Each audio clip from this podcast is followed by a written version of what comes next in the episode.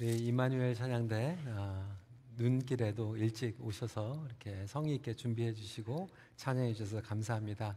다시 한번 우리 격려의 박수 어, 부탁드리겠습니다. 네, 좌우에 계신 분들과 함께 이렇게 인사하겠습니다. 대단하십니다. 고생하셨습니다. 이렇게 인사하겠습니다. 어, 저는 집에서 이렇게 오면서도 눈길 때문에 미끄러지면서 이렇게 왔는데요. 오늘 일부 예배를 드리니까 와를루 키치너에서 막 미끄러지면서 이렇게 오신 성도님도 계시고요. 우리 EM도 마찬가지로 뭐 와를루 키치너, 뭐 그리고 피커링 뭐 이렇게 많이도 오셨는데요.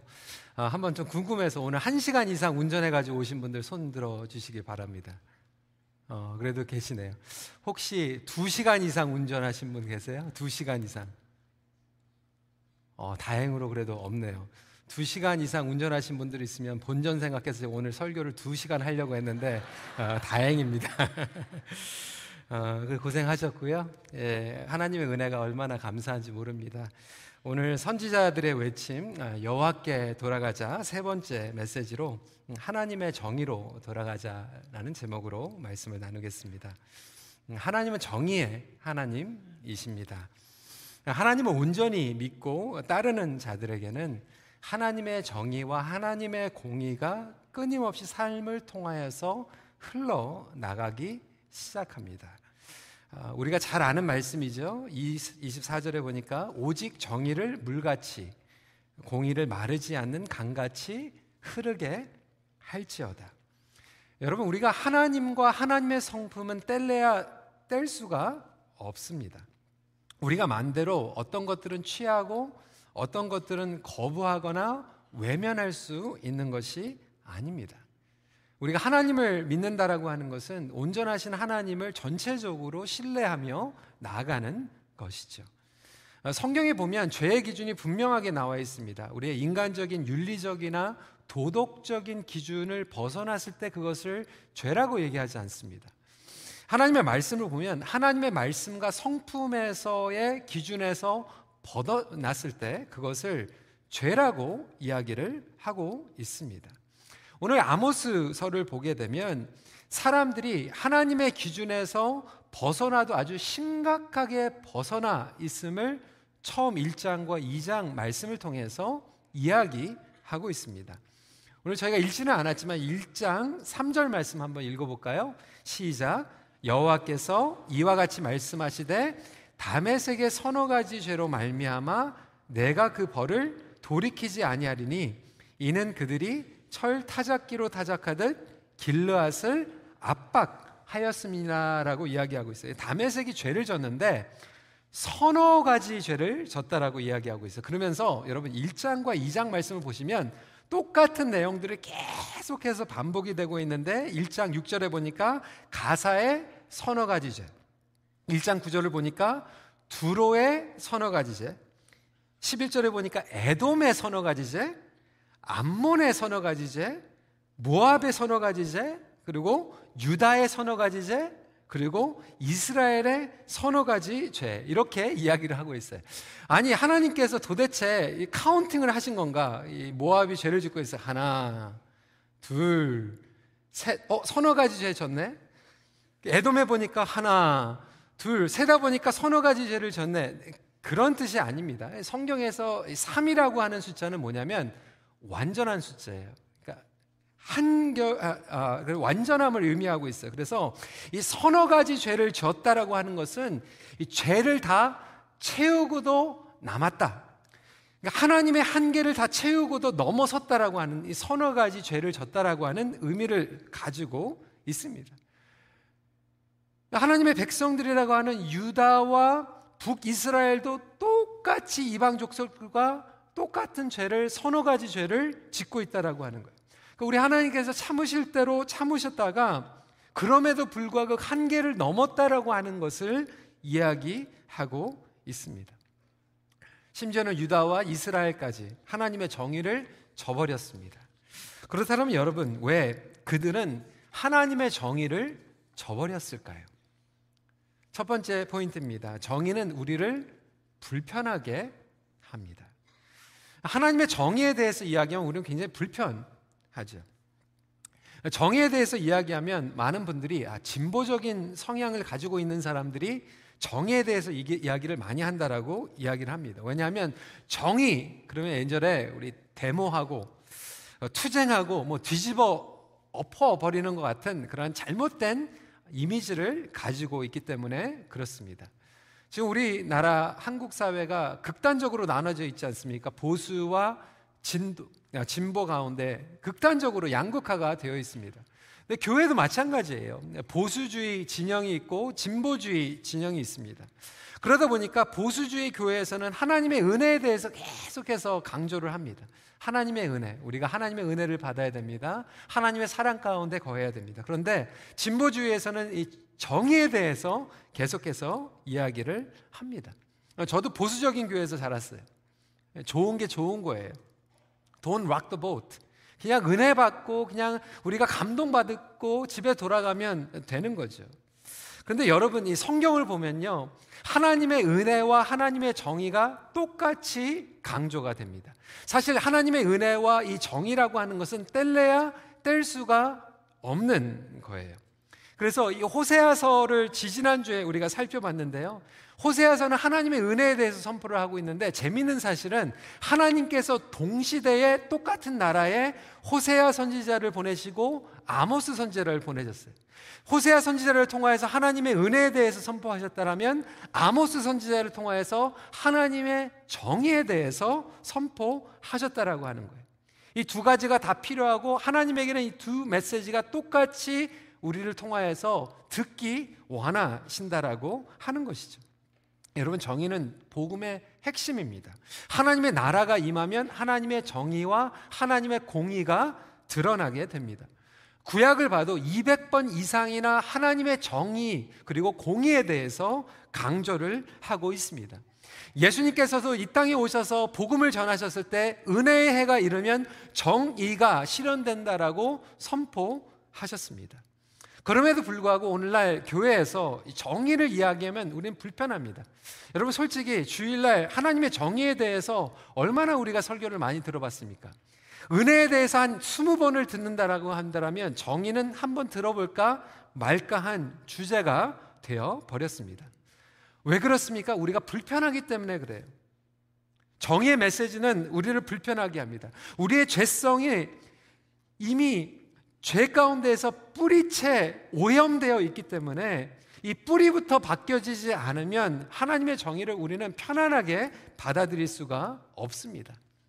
아모스 선지자는 호세와 마찬가지로 북이스라엘의 여로보암 2세가 왕으로 군림을 했을 때 활동을 했던 선지자였습니다. 여로보암 2세 시대는 정치적으로 군사적으로 경제적으로 번영했던 시간이에요. 하지만 영적으로 타락했던 시절입니다. 이때 아모스 선지자가 하나님의 말씀과 정의를 선포하면서 여호와께 돌아가야 된다.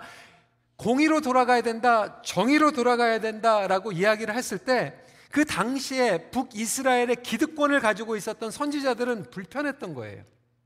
대표적으로 그 당시에 북이스라엘은 아마샤라고 하는 선지자가 활동을 하고 있었습니다. 아마샤는 베델의 선지자였어요. 기득권에 붙어 있었던 선지자였어요. 지식층이었어요. 엘리트층이었어요. 왕하고 너무나도 편안하게 제사장 직분을 개런티 받으면서 security를 보장받으며 사역을 하고 있었던 것이에요.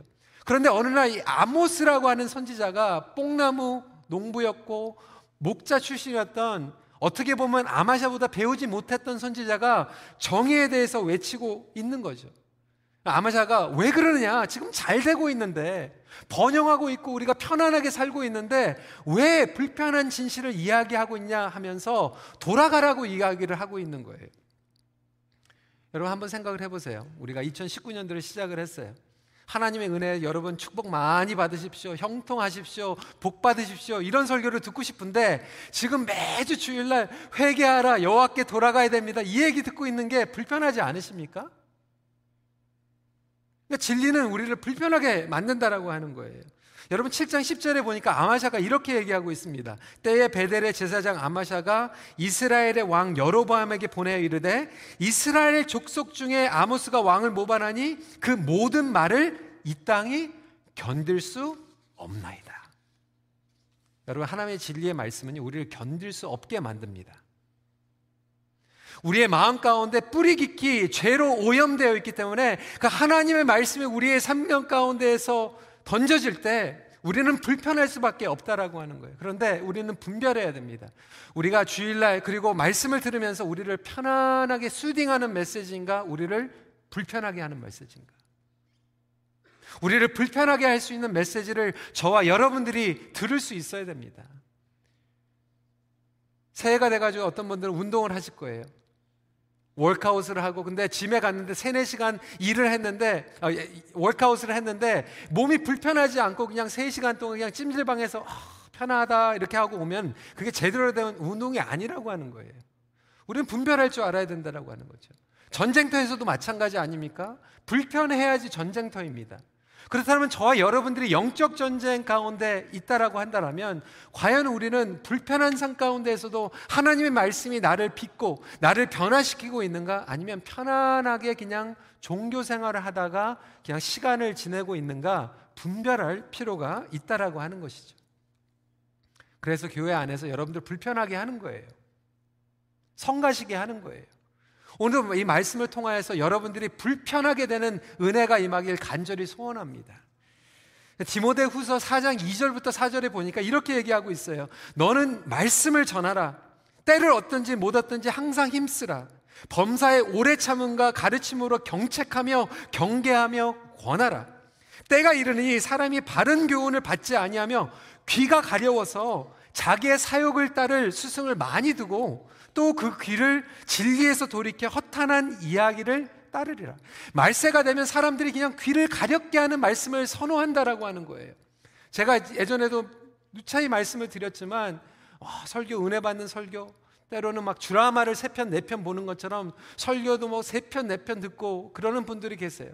여러분 한번 생각을 해보세요. 제대로 된 말씀이면요, 우리가 일주일에 한 번, 그리고 하루에 한 번 들어도요, 견딜 수가 없어요. 우리를 움직이고 우리를 회개하게 만들고 우리를 변화시키게 하는 그 말씀이야말로 우리에게 하나님의 정의와 하나님의 공의를 선포하는 말씀이라고 하는 거죠. 여러분 은혜만 찾지 마세요. 하나님의 정의가 우리의 가정과 우리의 공동체 임하길 간절히 소원하십시오.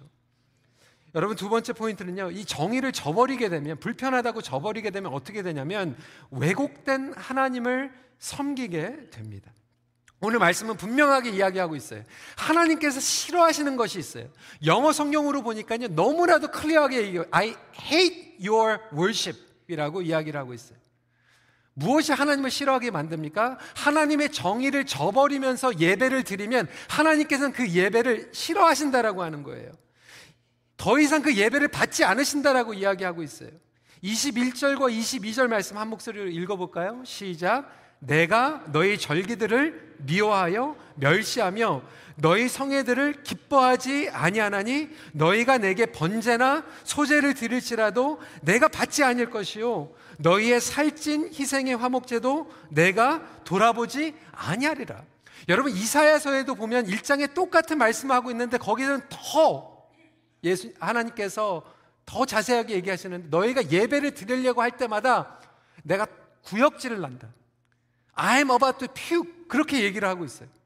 여러분 한번 생각을 해보세요. 오늘 한 시간 넘게 눈길을 막 이렇게 누비면서 예배를 드리려고 딱 앉으셨는데 예배를 딱 시작하려고 하니까 하나님께서 I hate this. 나 예배 안 받을 거야. 나 예배 원치 않어. 라고 생각, 말씀하신다면 여러분 얼마나 황당하겠어요.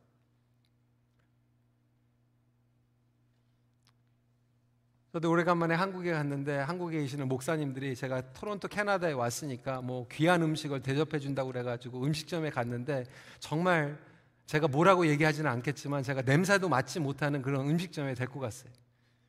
저는 먹지도 못하는데 그냥 자기들끼리 너무나도 맛있게 드시더라고요. 그러니까 저를 핑계로 자기들이 먹고 싶은 자기들 아, 자기분들이 드시고 싶은 음식을 드신 거예요. 아유, 이렇게 안 나오냐. 아니, 대접해 준다 놓고 저는 상관이 없이 본인들을 즐기는 거죠. 본인들이. 근데 여러분 예배도 마찬가지 아닙니까? 우리가 하나님을 위해서 예배를 드린다고 하는데 하나님이 분명히 싫어한다고 하는데 우리끼리 예배를 드리면서 우리끼리 좋아하는 거예요. 우리의 종교성이 만족받는 거예요. 그냥 우리끼리 신나는 거예요. 우리가 예배가 중요합니다. 하지만 하나님께서 기뻐하시는 예배를 드리는 거가 더 중요하죠. 여러분, 기도가 중요합니다. 그런데 하나님께서 기뻐받으시는 기도를 드리는 게 더 중요하다라고 하는 거예요. 그런데 오늘 말씀을 보니까 잘못된 예배가 있다라고 하는, false 예배가 있다라고 하는 거예요. 무슨 예배입니까? 하나님께서 기뻐받으시는 정의를 외면하고 드리는 예배. 그러면서 우리는 우리끼리 좋아하는 우리를 위한 하나님을 만들어 버리는 거죠.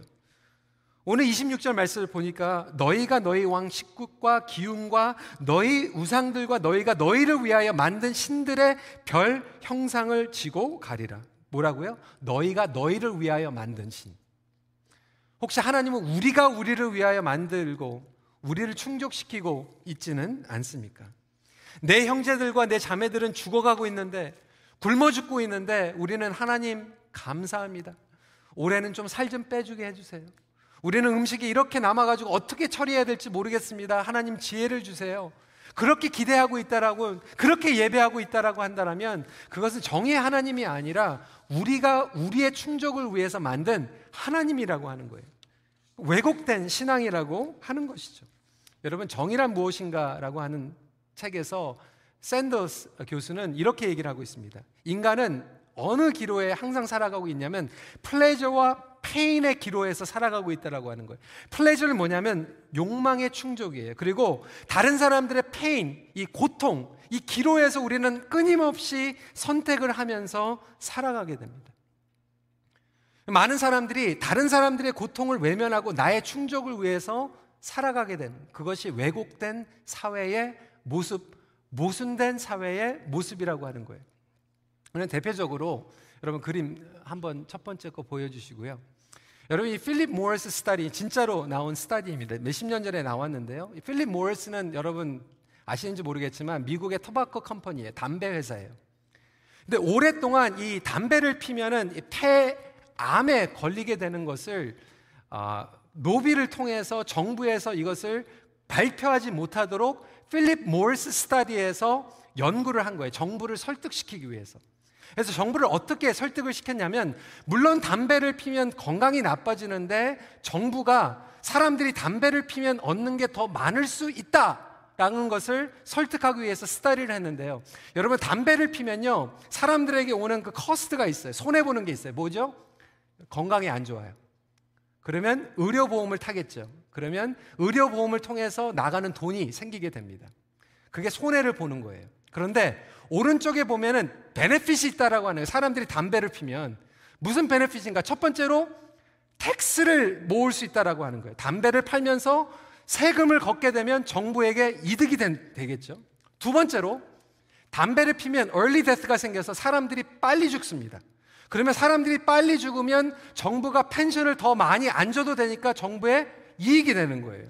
여러분 말이 됩니까? 세 번째로 사람들이 빨리 죽게 되면은 하우징을 정부에서 더 조절을 할 수 있기 때문에 하우징 커스트에서 오는 베네핏이 있다라고 하는 거예요.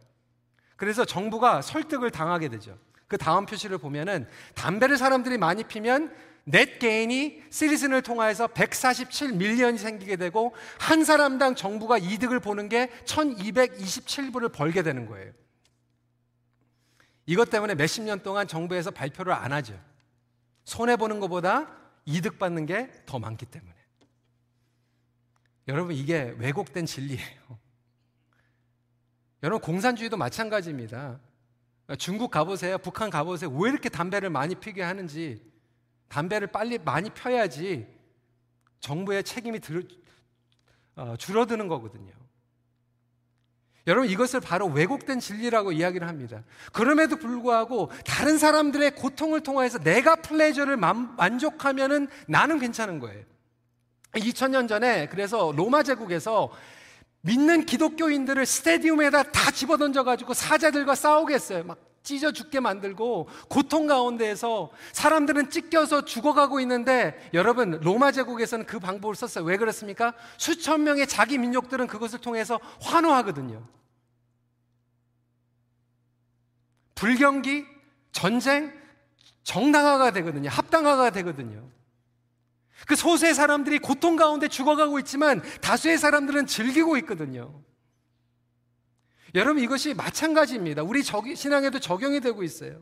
형제들은 고난과 아픔 가운데에서 막 죽어가고 있는데 우리는 따뜻한 배 가운데에서 따뜻한 공간에서 우리가 예배받고 예배드리면서 은혜받고 우리가 기쁘고 우리의 신앙에 개인적인 만족만 있으면 우리는 괜찮은 것 같은 착각에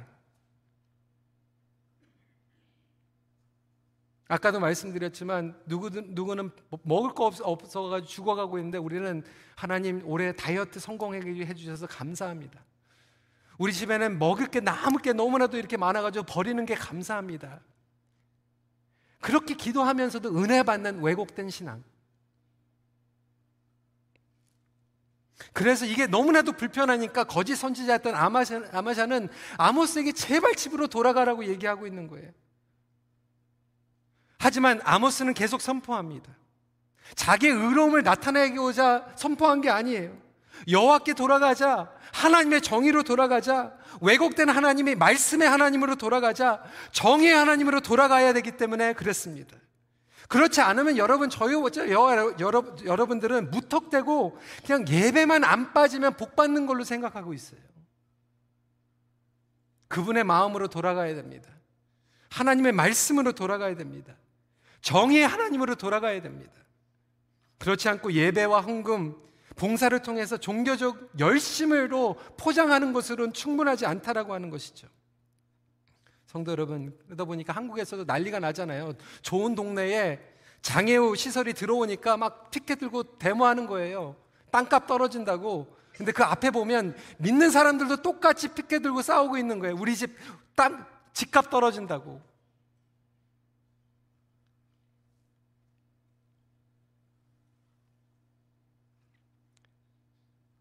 아모스서를 보면 세 종류의 사람이 나오죠. 여로보암 같은 사람, 아마샤와 같은 사람, 아모스와 같은 사람. 우리는 어떻게 반응해야 될지 선택해야 됩니다. 역사를 보면 아마샤는 결국 아수르의 포로로 붙잡혀서 숨을 거두게 됩니다. 여로보암 왕국 그처럼 탄탄했던 여로보암 왕국은 2년 후에 지진이 와서 다 쓸어가 버립니다. 여러분 우리의 삶이 여러보암과 같은 삶 경제적으로 번영되고 먹을 거 많고 시큐하다라고 여러분 안심하지 마십시오. 1장 1절 후반기를 보니까 지진 전 2년에 드고와 목장주 목자 중 아모스가 이스라엘에 대하여 이상으로 받은 말씀입니다. 지진이 오니까요. 9장 5절에 이렇게 표현하고 있어. 하나님께서 땅을 건드시니까 땅이 녹아버렸다. 7장 9절 말씀 한 목소리 읽어볼까요? 시작. 이삭의 산당들이 황폐되며 이스라엘의 성소들이 파괴될 것이라. 내가 일어나 칼로 여러보암의 집을 치리라 하시니라. 아무리 인간적인 번영과 노력으로 견고한 삶을 세우려고 해도 하나님께서 지진을 허락하시면 다 무너지는, 다 녹아져 버리는 인생 아닙니까? 우리의 삶 가운데 어떤 분들은 지금 경제적인 지진, 육체적인 지진, 관계적인 지진을 경험하고 계시는 분들도 있을지 몰라요. 그렇게 견고했다라고 생각하는 것이 하나님께서 한번 허락하시니까 다 녹아져 버리고 무너져 버리는 인생.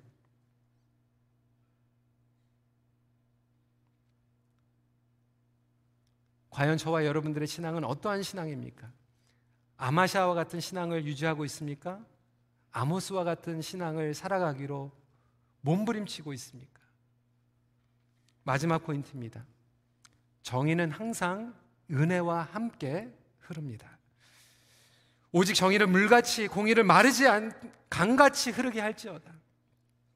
이것을 하나님께서 우리에게 반복해서 외치고 있는 하나님의 은혜의 메시지라고 하는 거예요. 여러분 아까 말씀드렸지만 하나님의 은혜와 하나님의 공의는 뗄래야 뗄 수가 없는 거예요. 동전의 양면입니다. 은혜는 있는데 공의가 없는, 정의가 없는 것은 왜곡된 신앙이에요. 반면으로 어떤 분들은 정의만 선포하지만 은혜가 없으면 그것도 왜곡된 신앙이라고 하는 거죠. 5장 4절부터 6절까지 하나님께서 은혜 메시지를 우리에게 외치고 계세요. 여호와께서 이스라엘 족속에게 이와 같이 말씀하시기를 너희는 나를 따라 그리하면 살리라. 너희는 여호와를 찾으라 그리하면 살리라. 그렇지 않으면 그가 불같이 요셉의 집에 임하여 멸하신 일이 베델에서 그부를 끌 자가 없느니라. 반복해서 우리에게 나를 찾으라. 그러면 살리라. 나를 찾으라. 그러면 살리라. 그렇다면 여러분 해결책은 무엇입니까? 인간은 인간의 방법으로 이것을 해결하려고 했어요. 자본주의도 무너지고 사실 공상주의도 무너지죠. 여러분 자본주의는요 무엇입니까? 경쟁이에요. You lose, I win. 누가 손해를 봐야지 내가 이익을 보는 거예요. 다른 사람들의 고통을 통해서 내가 플레이를 받는 거예요. 공산주의는 마, 마찬가지입니다. 여러분 공산주의도요 1% 미만의 사람들이 다 얻는 거예요.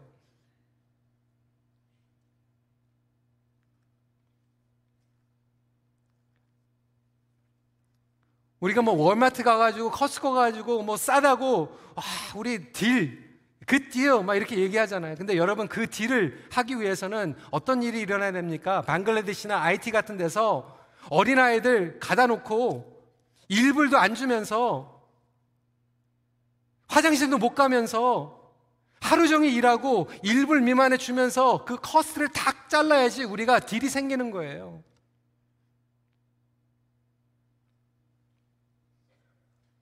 여러분 그래서 자본주의도 해결이 아니고 공산주의도 해결이 아닙니다. 복음주의만이 우리에게 해결을 줄 줄 믿으시기 바랍니다. 하나님의 은혜가 들어가는 거. 이번에 우리 어르신들 IT 가가지고 너무나도 수고 많이 하셨어요. 새벽에 그 공단에 그 만 오천 명이 되는 분들에게 우리 어르신들이 전도했어요. 너무나도 감사한 것은요, 그 IT 선교사님들이 들어가가지고요, 공단에서 그 공장 식구들을 섬기는데요, 그냥 돈 안 주려고 하고 인권을 착취하는 것이 아니라 그 사람들 정말 복음을 전하기 위해서, 전도하기 위해서.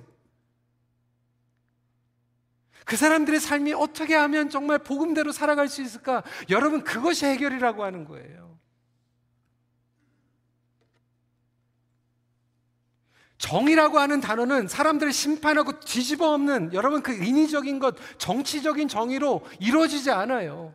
사도행전에 보니까 성령님께서 우리를 충만하게 하시고 은혜가 흐르기 시작하니까 하나님의 정의가 흐르기 시작하면서 나눠 먹기 시작해요. 가난한 사람들을 섬기기 시작해요. 복음을 전하기 시작해요. 이게 왜 그렇습니까? 우리의 죄뿌리 가운데 있는 나의 플레저가 변하기 시작하는 거예요. 다른 사람들을 고통을 통해서 내가 플레저를 얻었던 것이 이제는 DNA가 바뀌어가지고 하나님께서 기뻐하시는 것이 나의 pleasure가 되는 거예요. 하나님의 복음이 임할 때 나의 pleasure가 되고 하나님의 정의가 임할 때 나의 pleasure가 되는 거예요. 이러한 변화가 우리의 삶 가운데 일어나기를 소원합니다. 이것이 바로 하나님의 은혜로만 가능하다라고 하는 거예요.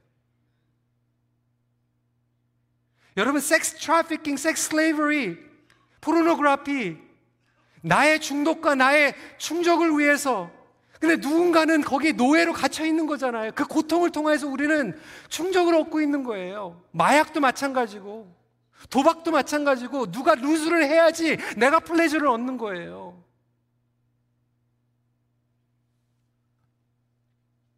그런데 성령께서 우리 마음에 들어오시고, 내가 은혜를 받다 보니까 더 이상 그것이 기쁘지가 않은 거예요. 하나님이 기쁜 게 기쁜 거예요.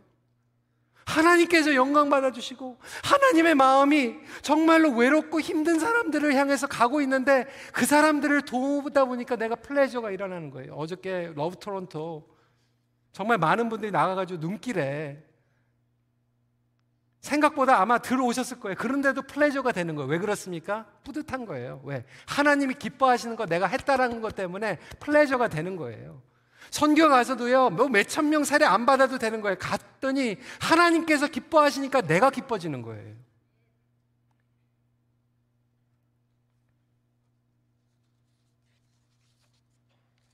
예수 그리스도 안에서 온전한 관계와 은혜를 누릴 때 이게 예수님의 복음이에요.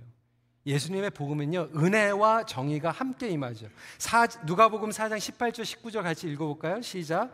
주의 성령이 내게 임하셨으니 이는 가난한 자에게 복음을 전하게 하시려고 내게 기름을 부으시고 나를 보내사 포로된 자에게 자유를 눈먼 자에게 다시 보게 함을 전파하며 눌린 자를 자유롭게 하고 주의 은혜의 해를 전파하게 하려 하심이라.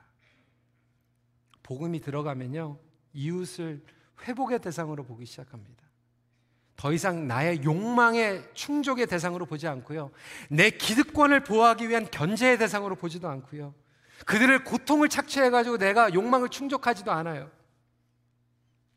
우리 교회에서 몇년 전에, 전에 시리아 난민들 섬긴이라고 정말 수고해 주셨어요. 여러분, 그게 교회가 하는 거예요. 우리가 이제 아프간 교회를 섬깁니다.